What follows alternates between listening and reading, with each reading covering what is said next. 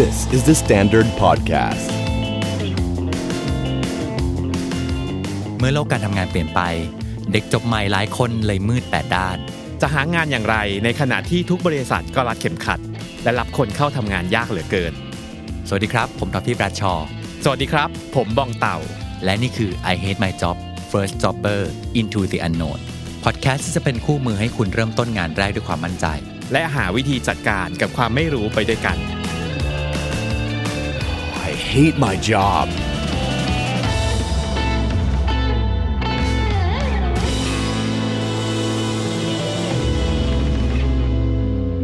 วันนี้เราจะมาคุยถึงบทบาทอย่างหนึ่งที่มือใหม่หลาย ๆ คนเริ่มจะสงสัยว่า เอ๊ะ เราจะควรทำตัวยังไง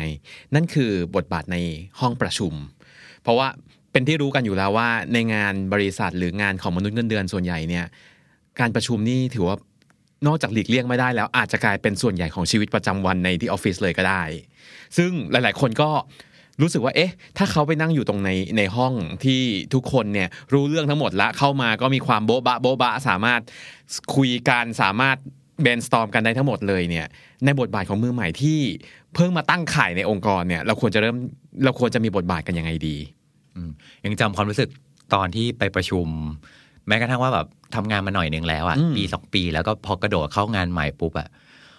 โหตื่นเต้นมาก คือทุกคนจำได้เลยว่าไปประชุมครั้งแรกตอนนั้นเป็นเป็นลูกค้าเป็นบริษัทอินเตอร์อืมแล้วก็ทุกคนมาถึงทุกคนพูดภาษาอังกฤษกันหมดเลยทั้งที่เป็นคนไทยเลยนึกออกอย่างนี้ออกมาแล้วแบบมีศัพท์ของตัวเอง แล้วมีมีเทอมของใช่ของ marketing jargon ต่างๆ ซึ่ง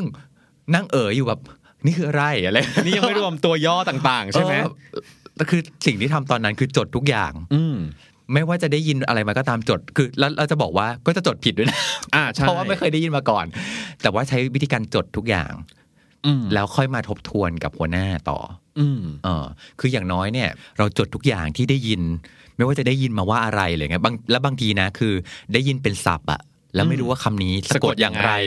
แต่ว่าอะไร แล้วก็จดเป็นแบบคาราโอเกะอ่านะครับออกอ่าแล้วก็จดทุกอย่างมา แล้วก็หมดมตติ팅นั้นเราก็จะมาทวนกับหัวหน้าว่า มันเกิดอะไรขึ้นอืมอ่าอย่างน้อยก็ที่สุดก็คือว่า เฮ้ยต่อให้จดทุกคำแล้วอะแล้วก็บางทีนะ เราใช้เรคคอร์ดด้วยอืมถ้าช่วงอัดใหม่เสียงๆที่ยังที่ยังไม่ชินกับการประชุมเข้าใจอ่า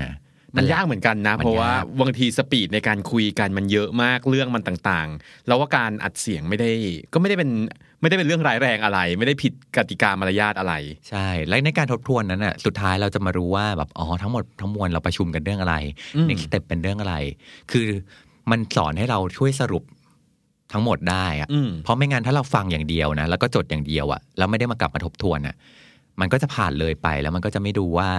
ที่ผ่านมาเราประชุมเรื่องอะไรอยู่อืมอย่างน้อยอันแรกที่เคยทำแล้วแล้วคิดว่า work แล้วทุกวันนี้ก็ยังได้ทำอยู่ก็คือว่าจดทุกอย่าง อืมใช่ เรามองว่าในฐานะของเด็กใหม่ หรือคนที่ยังเพิ่งเริ่มเพิ่งเข้ามาทำงานเนี่ย สิ่งหนึ่งที่สามารถทำได้คือการ set expectation ของตัวเอง สร้างความคาดหวังที่ถูกต้องของตัวเองเลยว่าจริง ๆ แล้วเนี่ยสำหรับคนที่ยังไม่ได้มีอายุงานแบบมากมายอะไร หรือว่าอาจจะเพิ่งเข้ามาในทีมเลยด้วยซ้ำเนี่ย เรามองว่าสิ่งหนึ่งที่เราสามารถเตรียมได้ตั้งแต่เข้าห้องประชุมเลยเนี่ยคือการเตรียมความคาดหวังหรือเซตบทบาทของตัวเอง เราเชื่อว่าคนส่วนใหญ่แล้วเนี่ยไม่ได้คาดหวังว่าเฮ้ยคนเข้ามาวันแรกของประชุมเนี่ยจะต้องสามารถโบบะโบบะได้ทุกอย่าง สามารถตอบได้ทุกอย่างเลย ดังนั้นเนี่ยบางคนจะมีความรู้สึกกดดันในตัวเองว่าเอ้ยเราไม่พูดอะไรเลย เราไม่เก่งหรือเปล่า เราไม่ perform หรือเปล่า เรามองว่ามันไม่ใช่อย่างนั้น แต่เราน่าจะตั้งบทบาทของตัวเองก่อนว่าเฮ้ยในประชุมเนี้ย มันเป็นประชุมระดับประมาณไหน มันเป็นไซส์ไหนและเราควรทำอย่างไร ถ้าประชุมบางอย่างเนี่ยคนมันเยอะมากเลยอะมันมีหลายทีม เราเห็นด้วยกับทอฟฟี่เมื่อกี้เลยว่า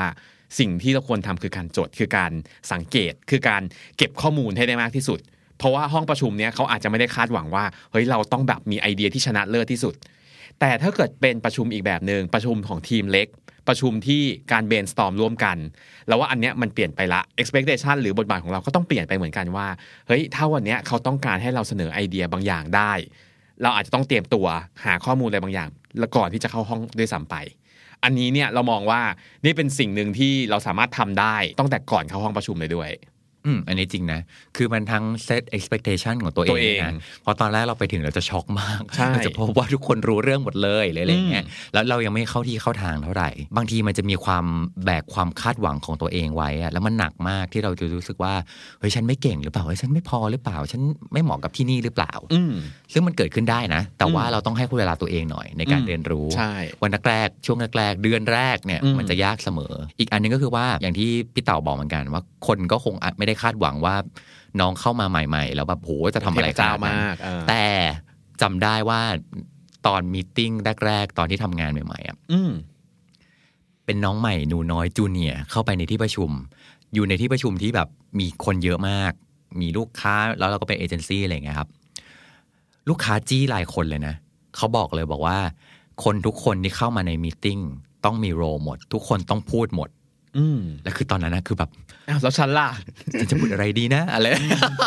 เออ แต่ว่าข้อดีอย่างหนึ่งคืออะไรรู้ไหมด้วยความที่เราไม่มีประสบการณ์มาก่อน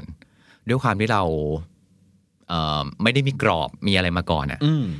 ไอเดียเรามันจะบริสุทธิ์มากเลยนะอืมไอเดียเราจะแบบมองอย่างคอน sumer จริง ๆ มองใช่อย่างผู้ที่ไม่รู้มาก่อนอะ customer centric มากใช่ เพราะฉะนั้นตรงนั้นแหละมันคือมันคือบทบาทที่เราจะสามารถยึดได้ๆอือหือแล้วเราต้องมั่นใจในตัวเราว่า เฮ้ย เรามีศักยภาพเว้ยไอเดียเรามีความหมายเว้ย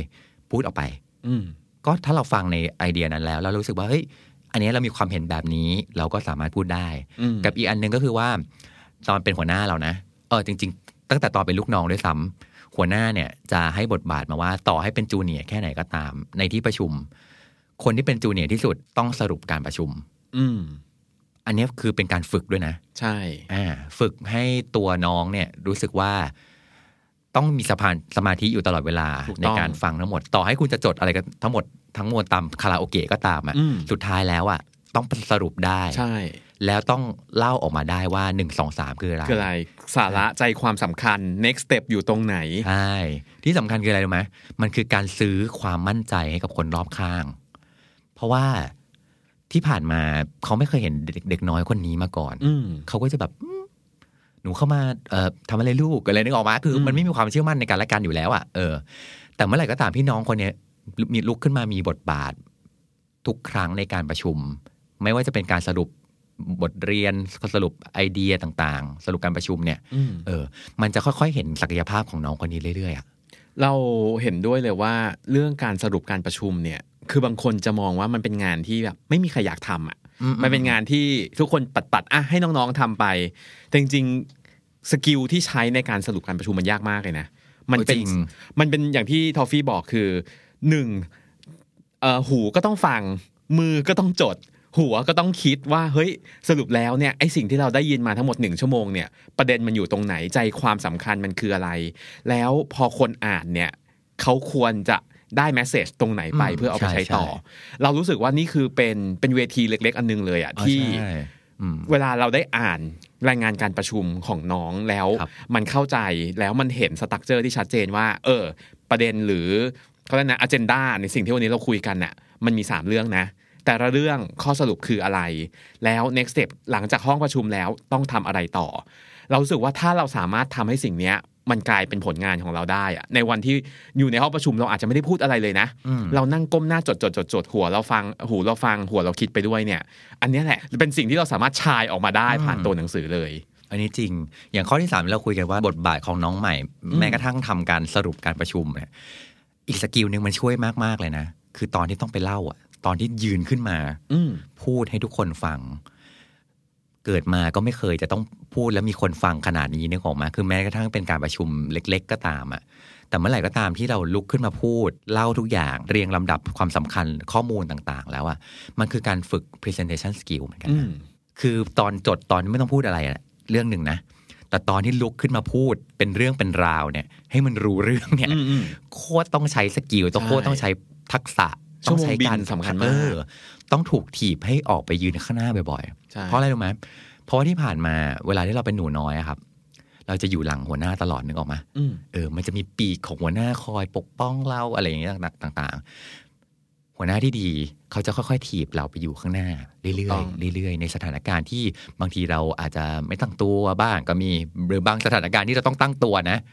มีความเตรียมพร้อมในการที่จะต้องออกไป present ก่อนอะไรอย่างเงี้ย เออ อันนั้นอะ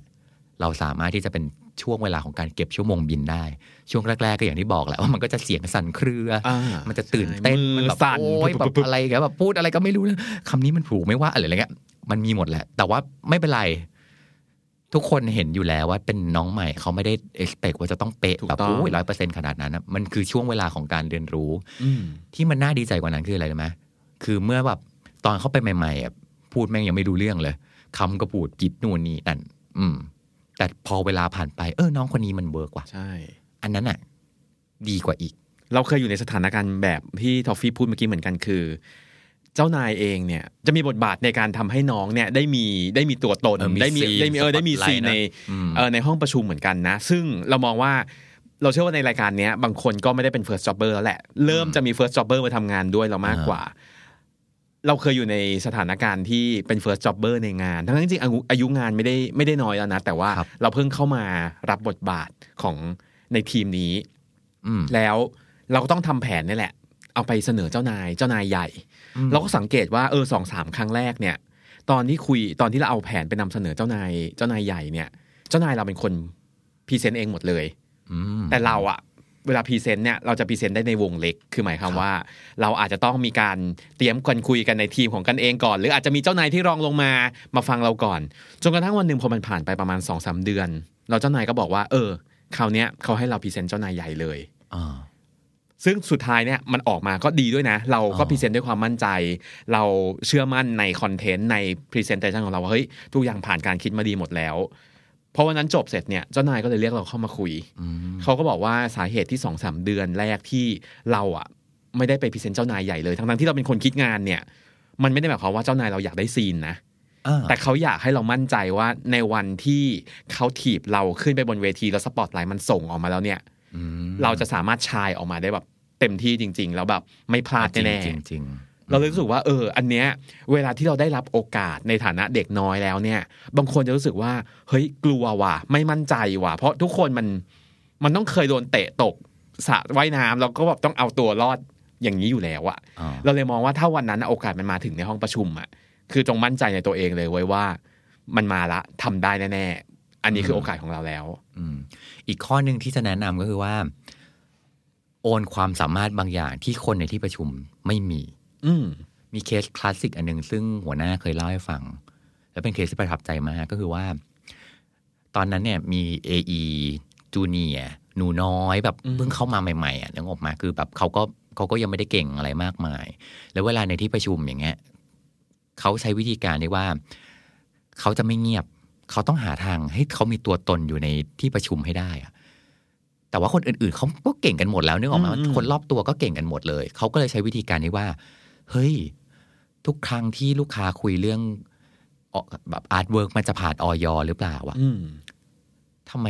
มันต้องกลับมา recheck อยู่ตลอดเวลาวะ คือมันมีคนที่เขามองเห็นว่ามันต้องมีคนหนึ่งคนว่ะที่รู้เรื่องอย.อย่างดีที่สุด อืมเขาเลยไปนั่งอ่าน